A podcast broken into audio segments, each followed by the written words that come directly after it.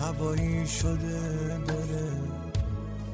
با بوسه اما بزار اما هی فکر می‌کنه اونجا جای کف من زیادی آمده از سفرت کم می‌شدم ما لب تشنه لب ز آستان رضای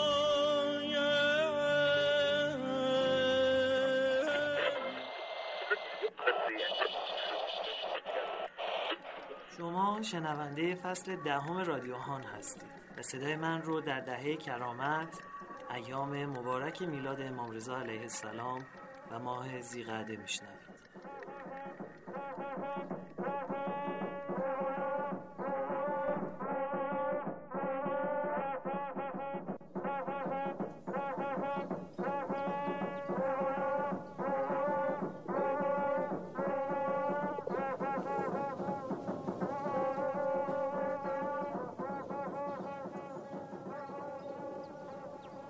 رادیو هان رو گروه پادکست های همیشه در میان می‌سازه و به گوش دوستداران میرسونه.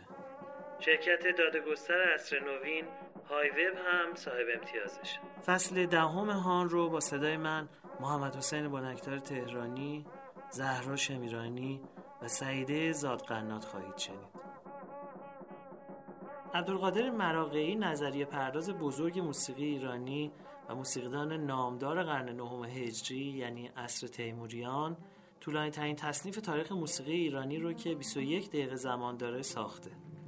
و 17 دقیقه از اون در مدح امام هشتم علیه السلام سروده شده. بیاین بخشای از اون رو با هم بشنویم. آمد نسیم صبح و که تحریک زلف انورش تحریک زلف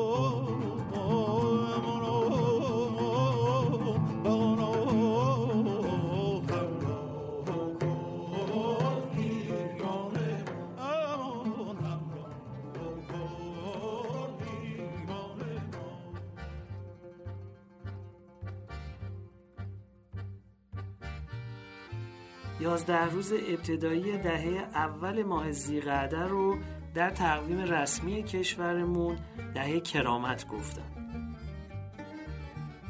علتش هم همزمانی اون با ولادت حضرت معصومه سلام الله علیها در روز اول زیقعده و ولادت امام هشتم علیه السلام در یازدهم زیقعده است.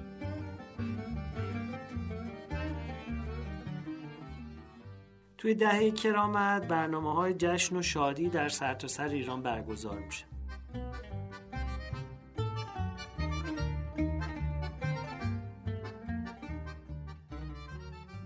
البته ما در گذشته اشاره کردیم که روز میلاد حضرت معصومه یک روز نمادین هست و به تازگی در تاریخ یک چنین چیزی نوشته شده و در آثار پیشینیان روز مشخصی برای میلاد حضرت معصومه ثبت نشده.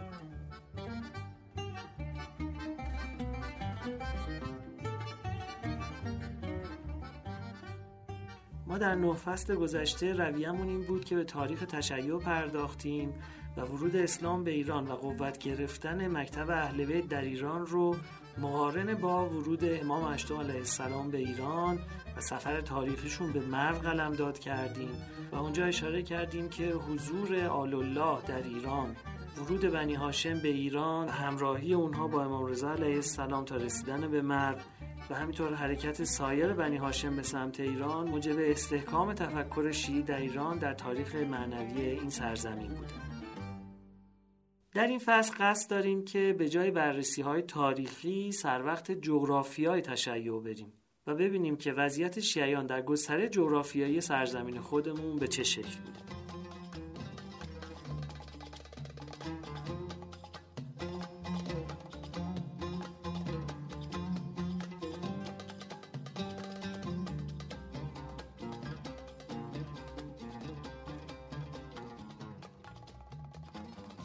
24 زیقعده رو در تاریخ سال روز خروج امام رضا علیه السلام از مدینه نوشتم. من اینجا قصد دارم که بخش های ناگفته از این سفر رو با شما در میون بگذارم و بررسیش بکنیم و یه جمعبندی داشته باشیم از هر آنچه که در گذشته به اون اشاره کردیم.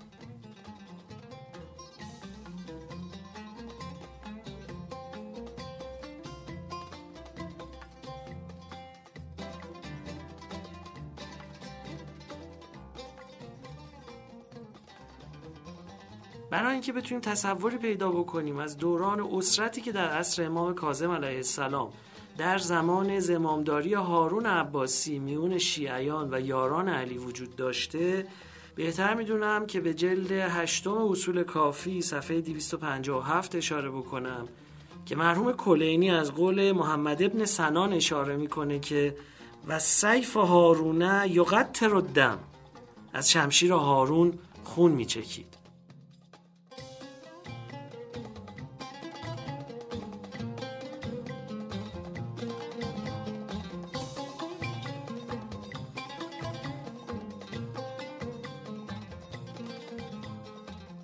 تلاش امام کاظم علیه السلام در دوران سخت هارونی سیانت و حفاظت از درخت تشیع بوده.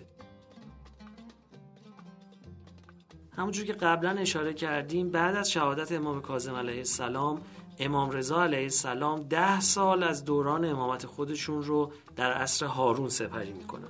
طبیعی هستش که با شیوه تقیه آمیز شگفتآور خودشون هم جون خودشون رو هم یاران خودشون رو در زمان زمامداری هارون حفظ می‌کنن و باز دوباره موقعی که جلوتر اومدیم اشاره کردیم که پنج سال هم در دورانی که امین زمامدار حکومت هست و معمون هم در مرو حکومت می‌کنه حیات امام علیه السلام ادامه پیدا می‌کنه و امام رضا علیه السلام از اون فرصت پنج ساله کمال استفاده رو می‌کنن.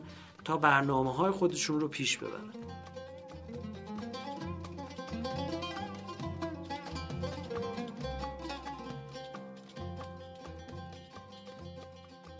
من اینجا می‌خوام یه نکته رو اشاره بکنم که اون برنامه ها صرفا درس نیست.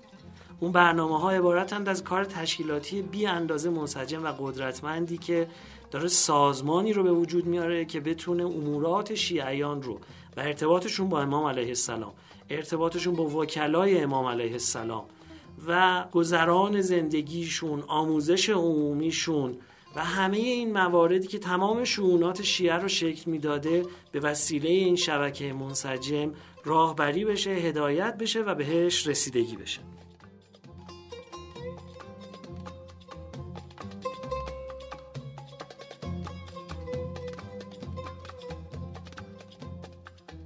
معمون در سال 198 که از جنگ قدرت با امین فراغت پیدا می‌کنه و خلافت بلا مناظر رو به چنگ میاره از اولین تدابیرش همونجور که گفتیم مهار علویان و مبارزات شیعه هستش.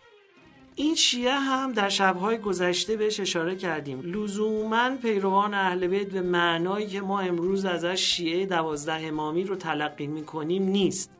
یعنی پیروان زید هستند پیروان اسماعیل هستند. یعنی کسانی که به مرور از قطار تشیع پیاده شدن و یه فرقه جدیدی شکل گرفته که مثلا پیرو امام هشتم علیه السلام نیستن ولی تا امام صادق علیه السلام رو قبول دارن و گمان می‌کنن که امامت بعد از امام صادق علیه السلام به رهبران اونها رسیده.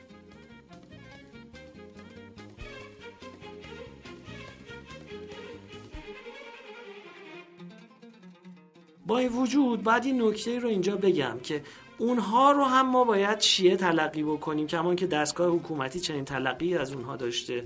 مثلا فرزندان امام مجتبی علیه السلام که سادات حسنی هستن. معمولا در تاریخ می‌بینیم که اونها بیشتر با حکام جور درگیر بودن تا سادات حسینی که رهبری سادات حسینی با اهل بیت علیهم السلام بوده و اهل بیت هم تمایلی نداشتن به صورت مستقیم با دستگاه رو در رو بشن. معمولا سادات حسنی بودن که درگیر می‌شدن. اینا یه گروهی هستن.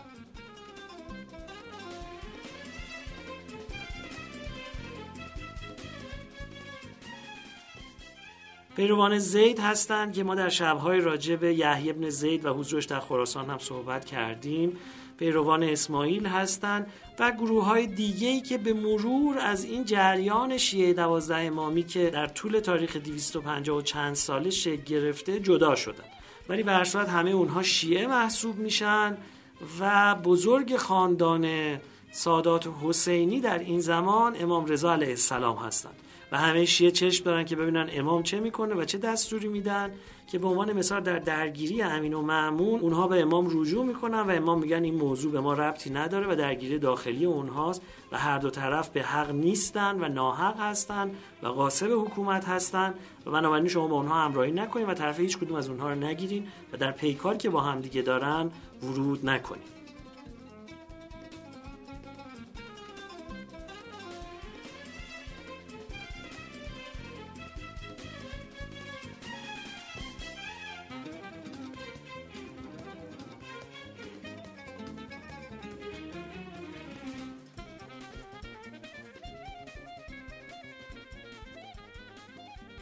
به هر صورت معمون به این ارزیابی می‌رسه که این فاصله 15 ساله بعد از شهادت امام کاظم علیه السلام تا زمانی که او داره این فکرها رو تو سر خودش مرور می‌کنه این اتفاق افتاده که شیعه قدرت گرفته و آمادگی بیشتری پیدا کرده برای اینکه پرچم علویان رو به عنوان یک حکومت مستقل در دل دنیای اسلام بلند بکنه.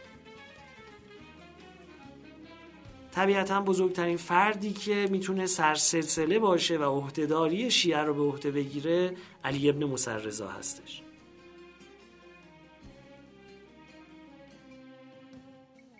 معمون با خودش فکر می‌کنه که برای اینکه بتونه اون رو مهار کنه و همینطور اهداف دیگه رو محقق کنه علی ابن مسرزا رو به مرو به سوی خودش بیاره.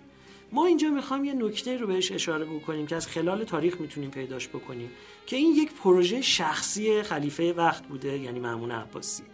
در صورتی که توی تواریخ تلاش کردن به خاطر تعلقاتی که به آل عباس داشتن این رو منحرف بکنن و بگن که مثلا این نقشه فضل ابن سهل بوده یا برخی از خانواده عباسی بوده یا کسانی دیگه که در تاریخ بهشون اشاره شده. ولی موقعی که به دقت خطوط تاریخ رو بررسی می‌کنیم و اصطلاحا اون خط سفیدی که بین دو خط نوشته شده هست رو بهش دقت می‌کنیم. به این نتیجه می‌رسیم که اینها پروژه شخصی معمون بوده و من حالا شواهدی رو براش اشاره می‌کنم. امام رو معمون از مدینه به مر فرا می‌خونه. اما باید سوال کنیم که امام چرا با او مخالفت نمی‌کنن؟ چرا همراهی می‌کنن؟ و از همین ابتدای سفر که خروج امام در 24 زیقعده اتفاق میفته بررسی بکنیم که چی میشه که امام با او همراهی می‌کنن و دست به مقابله نمی‌زنن و زمینه های اون رو بریم بررسی بکنیم.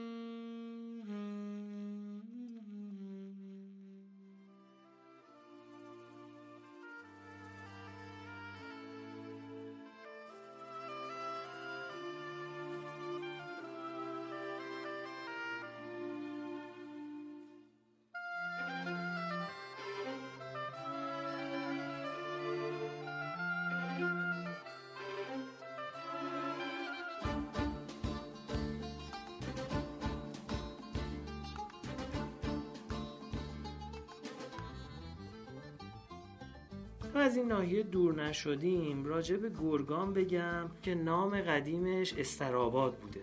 توی صده های نخست اسلامی که ولایت جورجان ناحیه و شهر بزرگ و شکوهمندی بوده استراباد قصبه کوچیک بوده اما بسیار مهم. اما همین استراباد بعد از تخریب و ویرانی جورجان توی میونه قرن هفتم تا نهم شهرت پیدا می‌کنه و تو دوره صفویه. و به ویژه قاجار به دلیل حضور ایل قاجار توی نواحی تبدیل به یک مرکز ایالتی به همین نام میشه. در واقع از زمانی که ترکمنها بر منطقه جرجان قدیم تسلط پیدا می‌کنن که مربوط میشه به دوره تقریبا صفویه استراباد اهمیت ویژه‌ای پیدا می‌کنه و عنوان دارالملک و دارالفتح و دارالمؤمنین به خودش می‌گیره. من پیشنهاد دارم میگم چون جلوتر باهاش کار داریم می‌خوایم به حضور شیعیان تو اون ناحیه و ارائه خبر عجیب بپردازیم.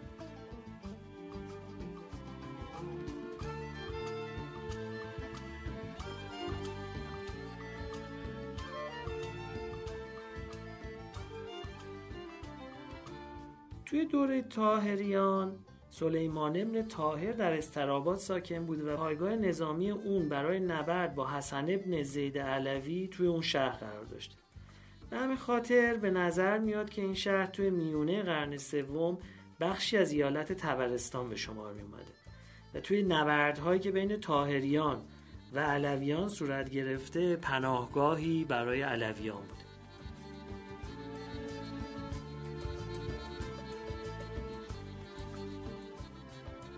بعدها تو سال 260 یعقوب لیس استراباد رو از سیطره حسن ابن زید علوی در میاره. این گزارشی هستش که تاریخ سیستان که معلفی ناشناخته داره برای ما روایت کرد. خب می‌دونید تاریخ سیستان از متون کهن هست و فارسی او گزارشی از قرون نخستین هست که می‌تونه ما رو با زبان اون دوره بهتر آشنا بکنه. و اول بار مرحوم ملک الشعرا بهار در زمانی که در زندان پهلوی اول بوده کتاب رو تصحیح می‌کنه.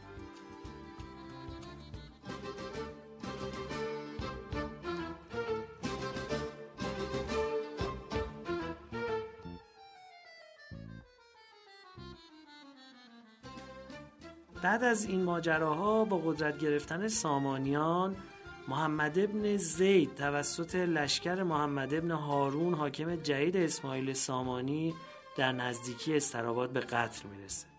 تو زمان حکومت احمد ابن اسماعیل سامانی استراباد بار دیگه زیر نفوذ علویان در میاد. بعد از اون هم میون عمرای سامانی و علوی دست به دست می شده این بوده تا اینکه ماکان ابن کاکی از سوی علویان حکومت استراباد رو به دست می‌گیره و در سال 357 استراباد به دست آل بویه و حکومت شیعی اونها میفته و تا سال 387 یعنی سی سال بعد در اختیار اونها بود.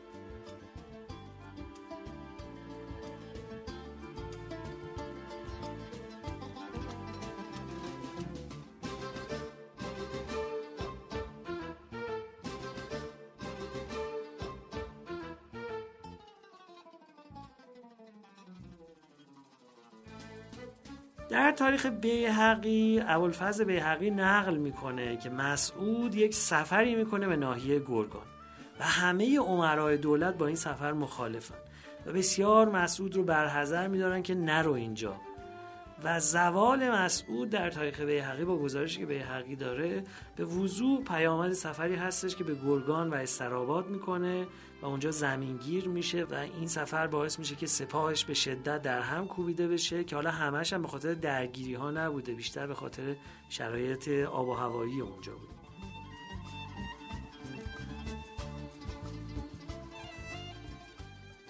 بود برشاد مسعود به اونجا میاد که خراجی از مردم اونجا بگیره و با حاکم اونجا درگیر بشه که چیز چندانی دستگیرش نمیشه و همزمان با حضور او در استراباد و گرگان نواحی مختلف در خراسان به آشوب کشیده میشه و در بازگشتش به اونجا هست که هرچی تلاش می‌کنه نمی‌تونه نواحی خراسان رو مدیریت کنه و بعد کشته میشه.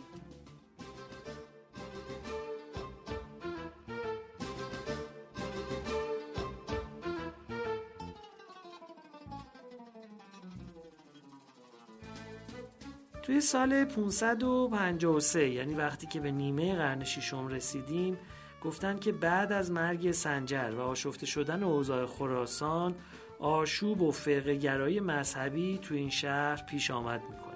بعد از این شهر مدتها در دست باوندیان بوده تا حمله مغول اتفاق میفته که شهر آسیبهای جدی می‌بینه و استراباد و نواحی اطراف اون به دست فرقه از اسماعیلی ویران میشه. در دوره ایلخانی هم گزارش شده که اینجا محلی درای درگیری بین امیران و پسران ارغون خان بوده.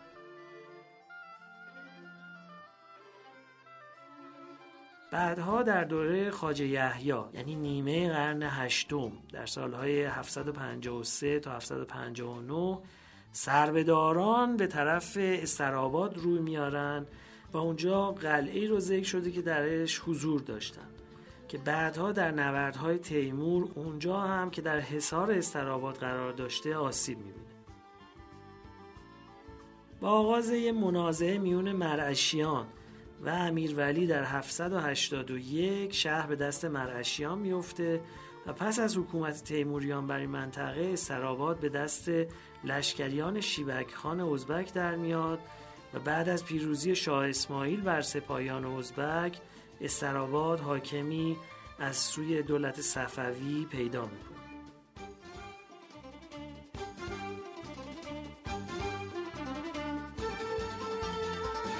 یه خبر عجیب و کهن ما داریم از منطقه جرجان و استراباد که خب خلاف رویه همیشگی ما هستش در پادکست هان. من تلاشم در همه این دوران این بوده از نقل اخبار ماورایی و غیبی پرهیز جدی داشته باشم. و همه اون اخباری هم که نقل کردیم مطالبی بوده که کاملا پا بر زمین داشته هرچند که سر در آسمان میساییده ولی کاملا باورپذیر و شدنی بوده.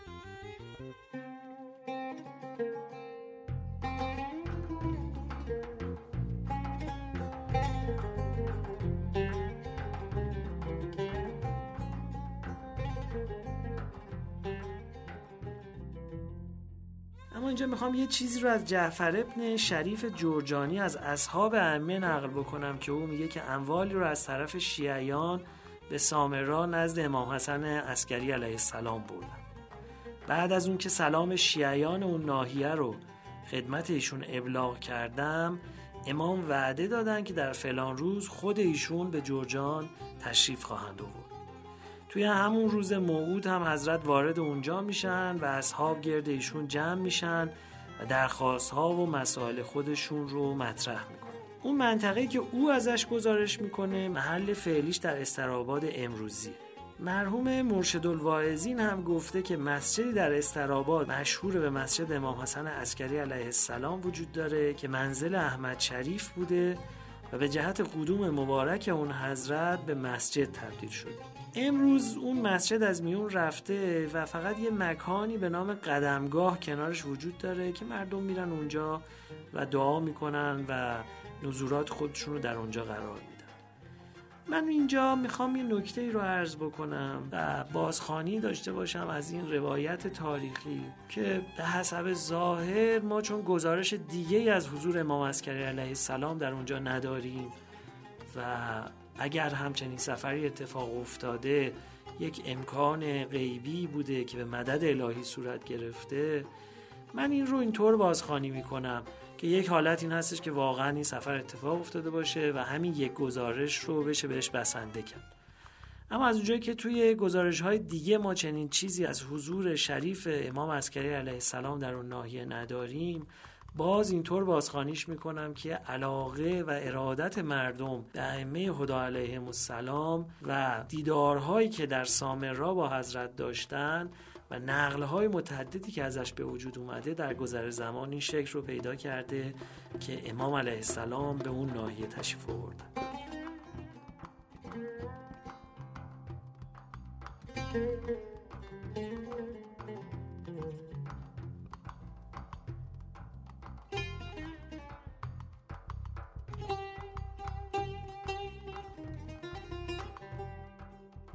استراباد به دلیل نزدیکی با تبرستان داشته از قرن سوم با تشیع آشنا بوده و علالقاعده در قرن پنجم و ششم شمار زیادی از شیعیان به ویژه شیعیان امامی در اون ناحیه زیست می‌کردن.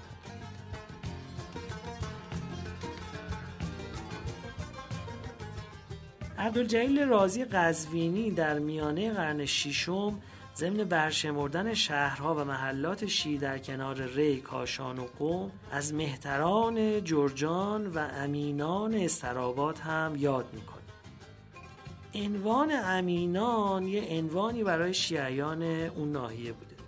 او از ابو طالب مناقب خان شیعی هم یاد می‌کنه که در شهرهای مازندران و استراباد فضائل اهل بیت رو برای مردم به شعر میخوندن همینجا لازم می‌دونم یه توضیح رو خدمتون عرض بکنم در راجع به این مناقب خانان که حالا نام ابو طالب مناقب خان شیعی رو بهش اشاره کردیم توضیحاتی رو عرض بکنم.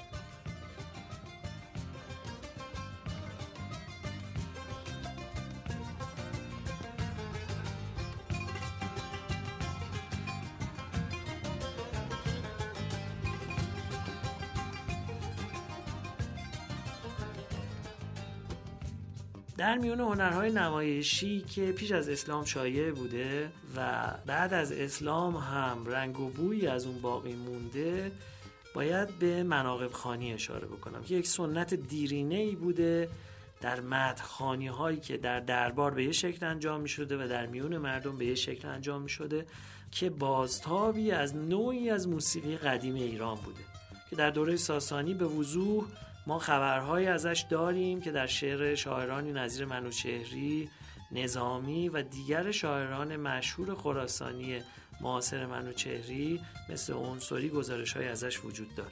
اما این ظرفیتی که در میون جامعه بوده در دوره از تاریخ میانی ایران به خاطر فشارهایی که بر شیعه وجود داشته مورد استفاده قرار می‌گیره. و کسانی شروع می‌کنن از این ظرفیت هنری استفاده کردن که شعرهایی رو در مناقب اهل بیت در بازار در منابر و جاهای مختلف شهر میخوندن. حالا به آواز خاصی به شکل خاصی و با اجراهای نمایشی خاصی. که بعدها ما صورتهای ازش رو به صورت نقالی می‌بینیم. و کرامات و معارف اهل بیت رو به این شکل به مردم معرفی می‌کردن. به اونها مناقب خان گفته می شده بسیاری از کسانی که امروز فامیلیشون مناقبی هست از اعقاب و از فرزندان اون مناقب خانان پیشین هستند و علت اینکه نام اینها مناقبی هست امروز اشاره به این سنتی بوده که در پیشینه خانوادگی اونها وجود داشت.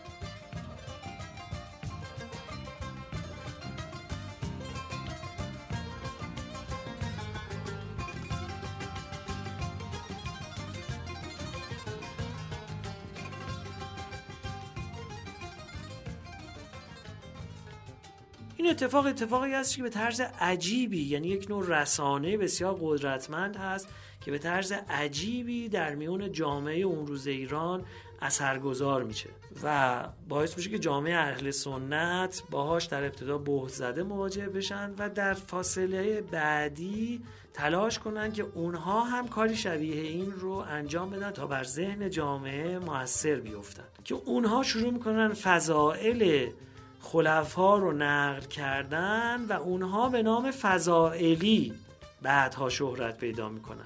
و برخی از کسانی که نام فضائلی دارن که بیشتر در نواحی اصفهان هم میشه اونها رو پیدا کرد پیشینه اونها به یک چنین موردی برمیگرد بر این تلاش مناقبی ها و منقبت خانان اهل بیت تبدیل به یک رسانه بسیار قدرتمند میشه در زمان خودش و این ابو طالب مناقب خان شیعی هم که در ناحیه سراباد ازش یاد شده یکی از اون افراد هستش.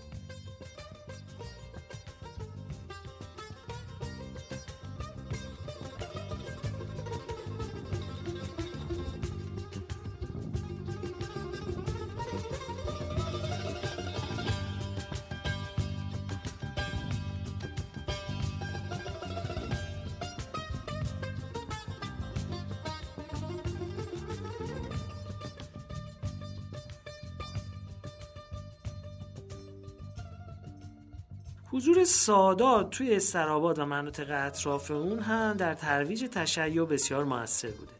بعضی از اونها از خاندان عبدالله ابن اشتر ابن نفس زکیه بودند که از جرجان و استراباد اومدن و برخی از اونها هم از اولاد جعفر ابن حسن ابن حسن ابن علی بودند که از ری آزم استراباد شدن بسیاری از ساداتی که در استراباد زندگی می‌کردن از نسل عمر ابن علی علیه السلام بودند که به سادات عمری مشهور بودند و برخی از اونها گزارش شده که از مشایخ امامیه به شمار می اومد اجازه بدین یه ذره بریم جلوتر و دوباره برگردیم به عصر علامه هلی.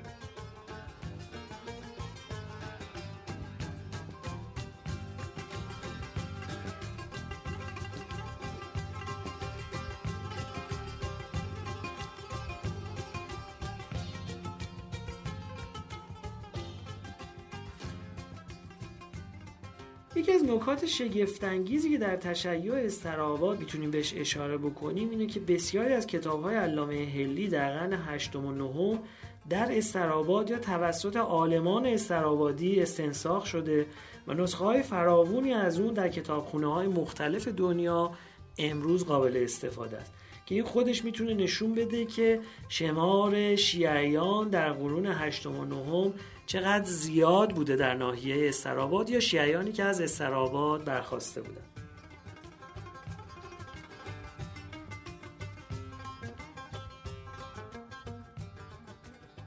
یه نکته جالب توجهی که می‌تونیم بهش اشاره بکنیم و بعد از اون بحث خودمون رو راجع به ناحیه جورجان و گرگان و استراباد به پایان ببریم این هستش که زهبی در قرن هشتم با تشبیه استراباد به قوم می نویسه که امروزه حتی یک سنی در استراباد وجود ندارد.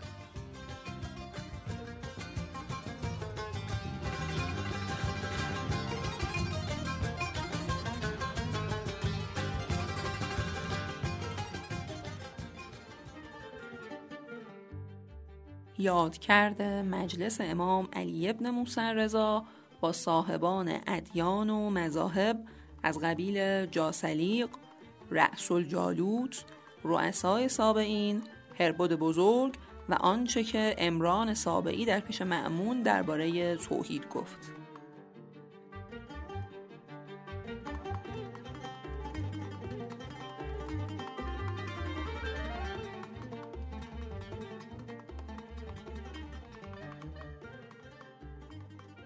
امام رضا علیه السلام میگن که امران اگر در وجود خداوند نقص و کمبودی باشه هرگز در آخرت وجود نداشت. تو از اون نادونهایی نباش که فکر می‌کنن خداوند در آخرت برای حساب و کیفر و پاداش وجود داره ولی در دنیا برای اطاعت و امید وجود نداره.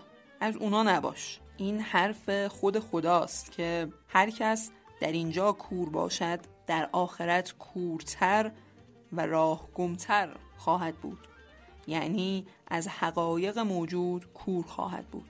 خردمندان می‌دانند که استدلال بر آنچه که در آنجاست جز به آنچه که در اینجاست نمی باشد هر کس علم به آن را از نظر خودش و دستیابی به آن و درک آن را از خود بجوید و نه از غیر خیش در آگاهی به آن جز دور شدن را به دست نخواهد آورد. چون خدای عزوجل دانش ویژه آن را نزد قومی خردورز دانا و اهل فهم نهاده است. امران میگه آیا به ما نمیگی که ابداع آفریده است یا غیر آفریده امام میگن آفریده ساکنه که با سکون شناخته نمیشه. به این خاطر آفریده شده که چیزی پدید اومده و خداوند اون رو پدید آورده و آفریده او شده. خلق ها آفریده ها ساکن و متحرک گوناگون و همگون معلوم و متشابه. اینا همه آفریدن. اصلا هر چیزی که بر او حدی بشه زد یعنی محدود نباشه. آفریده خداونده. میگن هر آنچه رو که حواس درک می‌کنه معنایی قابل درک برای حواسه و هر حسی بر آنچه که خداوند برای ادراک او قرار داده دلالت می‌کنه و فهم قلبی بر همه اینا دلالت می‌کنه و بدون یگانه ای که بدون تقدیر و بدون اندازه قائمه آفریده مقدر به اندازه و تقدیر آفریده و اون رو که آفرید دو چیز بود اندازه و اندازه شده و در هیچ کدوم از این دو رنگ و ذوق و وزن نبود. خداوند یکی رو قابل درک به دیگری قرار داد و اون دو رو قابل درک به وسیله خودشون کرد. خداوند یه چیز تنها و قائم به خودش نه دیگری. یعنی قائم به دیگری نیست. برای اراده خود مبنی بر راهنمایی به خودش و اثبات وجودش نیافریده. خداوند یگانه که دومی با او نیست که او رو برپا کنه و اقامه کنه و کسی نیست که او رو کمک کنه یا نگه داره و در حالی که آفریده ها همدیگر رو به اذن و اراده خدا نگه میدارن. مردم در همین باره هست که اختلاف کردن و گمراه شدن و در توصیف خداوند به صفت خودشون در پی اینکه مثلا جواب سوال رو پیدا کنن هی دورتر و دورتر شدند از حق. اگر خداوند رو به صفتهای خودش توصیف می‌کردن و آفریده ها رو هم به صفتهای خودشون توصیف می‌کردن دیگه این اتفاق نمیافتاد. و خب خداوند هر کس رو که بخواد هدایت می‌کنه. امران میگه من شهادت میدم که خدا اونی هست که تو توصیف می‌کنی.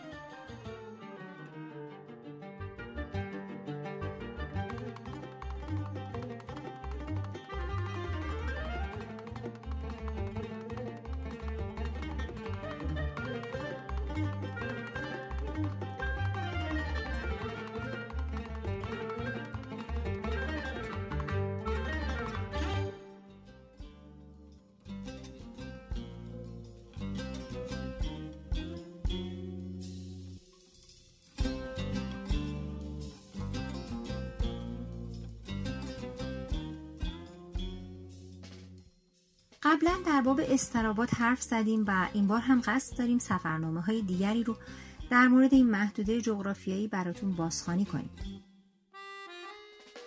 اول از همه به سراغ ابن حبقل رفتیم. محمد ابن علی ابن حبقل معروف به ابن حبقل جغرافیدان عرب صده چهارم قمریه که در کتاب خودش با عنوان صورت الارض به توصیف سرزمین گرگان می‌پردازه و درباره شرایط جغرافیایی و آب و هوایی این شهر می‌نویسه. گرگان و کوههای آن نزدیک تبرستان است و حومه آن بزرگ و در آن نواحی بیمانند است. بناهای آن از گل خاکش از خاک آمول خشکتر و بارانش کمتر است و با این همه در گرگان و تبرستان چه در تابستان و چه در زمستان بارانهای دائمی هست. این بارانهای شدید و آزاردهنده و به خصوص برای غریبان مانع از کار کردن می شود. مردم گرگان با وقار و جوان مرد و توانگر بودند اما اکنون دگرگون شده و پادشاهان بدانجا چیره شده اند. گرگان به وسیله رودی پرآب و بزرگ به دو بخش تقسیم شده است و پل این دو بخش را به هم می پیوندد. سمت مشرق گرگان و سمت مغرب بکراباد است که از گرگان کوچکتر است و بیشتر ابریشمی که به عمل می آید از بکراباد است. پول گرگان و هم تورستان، دینار و درهم و یک من این دو ولایت و سرزمین ری 600 درم و من قومس 300 درم است. گرگان را بندرگاهی است به نام آبسکون در کنار دریای تبرستان که از آنجا به کشتی نشسته و به خزر و باب العباب و جیل و دیرم و جزان می روند. آبسکون شهری است نیکو اما پر از پشه و متعفن و در همه نواحی مذکور بندرگاهی بزرگتر از آبسکون نیست. گرگان و تبرستان از سالها بازتابع خراسان و ری است و گاه تحت تسلط حکمرانان خراسان قرار می گیرد و خطبه به نام آل سامان می‌خوانند و گاه عمرای رکن و دوله بر آن تسلط مییابند و مردم را به آل بویه چون حسن ابن فیروزان و جزو فرا می‌خوانند.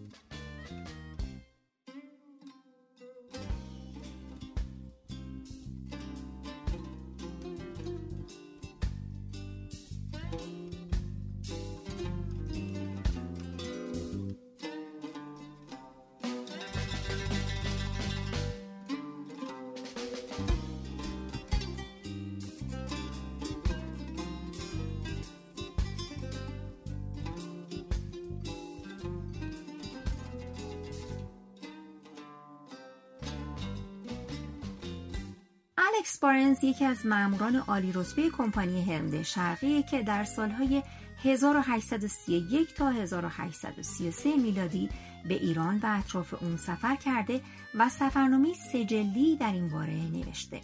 سفرنامه ایران در عهد فتلی شاه قاجار یکی از اون سفرنامه هاست که به نواحی ایران مربوطه.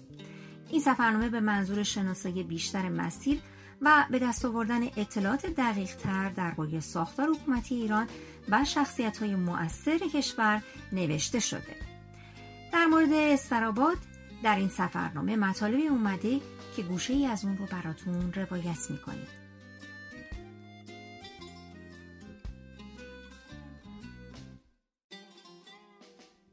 در شهر استراباد ما در کاروان سرایی فرود آمدیم و دو شبانه روز غمانگیز را در این شهر تا اون زده به سر آوردیم.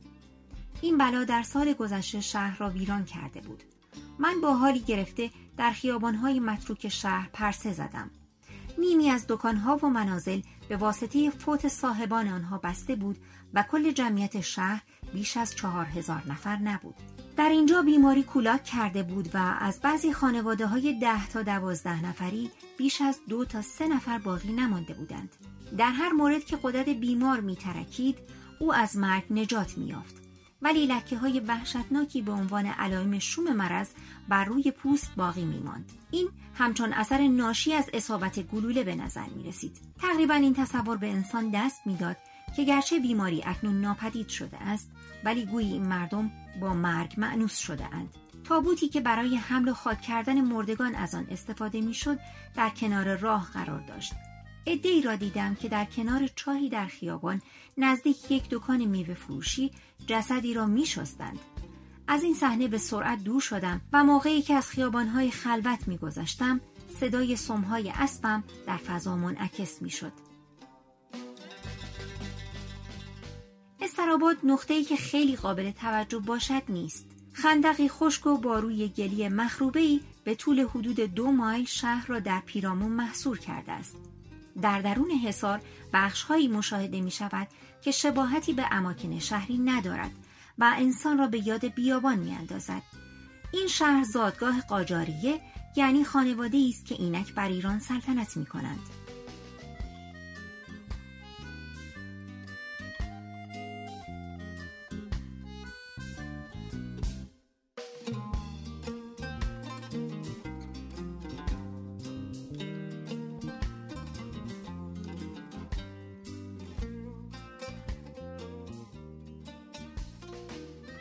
به ما می‌گوید که در آغاز قرن گذشته استراباد یکی از بازارهای مهم تجارت بوده است.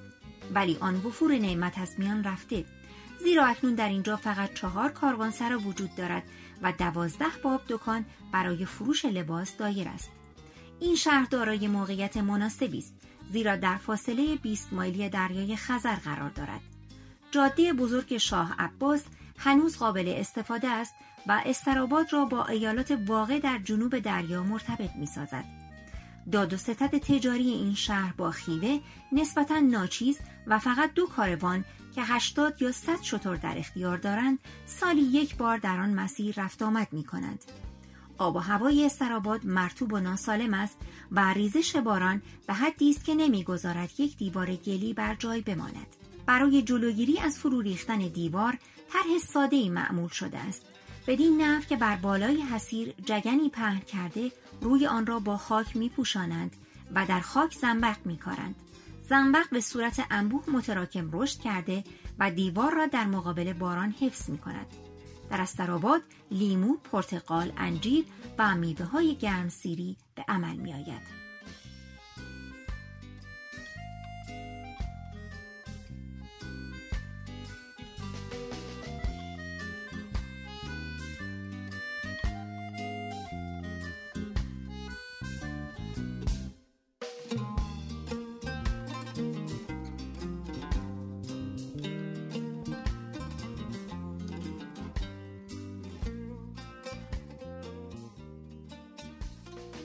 یاسنت لوی رابینو که در روزگار محمد علی شاه قاجار به ایران میاد و در دو دوره ریاست بانک شاهنشاهی رشت و کنسولی انگلیس در گیلان رو تجربه می‌کنه هم در سفرنامه خودش با عنوان سفرنامه مازندران و استراباد توصیف این شهر قدیمی و تاریخی ایران رو ارائه می‌کنه و می‌نویسه از عهد قدیم استراباد همواره در معرض حمله ایلاتی بوده است که در شمار این ایالت اقامت داشتند. به منظور دفاع از گرگان و دهات اطرافش انوشیروان ساسانی باروی عظیم قزل الان را ساخته بود. بعد از حمله لشکر خلف به ایران خطر جدیدی گرگان را تهدید کرد و شهر استراباد چندین بار به وسیله دو طرف متخاصم غارت شد و آن ایالت در عهد پادشاهی آل زیاد و آل بویه هم روزگار بهتری نداشت. و موقع تاخت و تاز مغول به مازندران نیز زیر پای سپاه آنها افتاد و در ابتدای صفویه تحت تسلط ازبک ها بود. شاه عباس کبیر مبارک آباد را که شاه تحماس اساسش را نهاده بود مجددا بنا کرد و گروه نیرومندی از قوم قاجار را در آنجا سکونت داد ولی دیری نگذشت که این طایفه با همسایگان خود داخل ارتباط دوستی شدند محمد حسن خان پدر آقا محمد خان هر وقت دچار اشکالی می‌شد به ترکمنها پناه می برد و به پاس کمک هایی که آنها همواره به خود او و پدرش کرده بودند به ترکمنها اجازه داد که از سواحل لمیزره رودخانه اترک به جلگه حاصلخیز گرگان نقل مکان کنند و عنوان تویول دهاتی را در کنار رودخانه قرسو به آنها داد.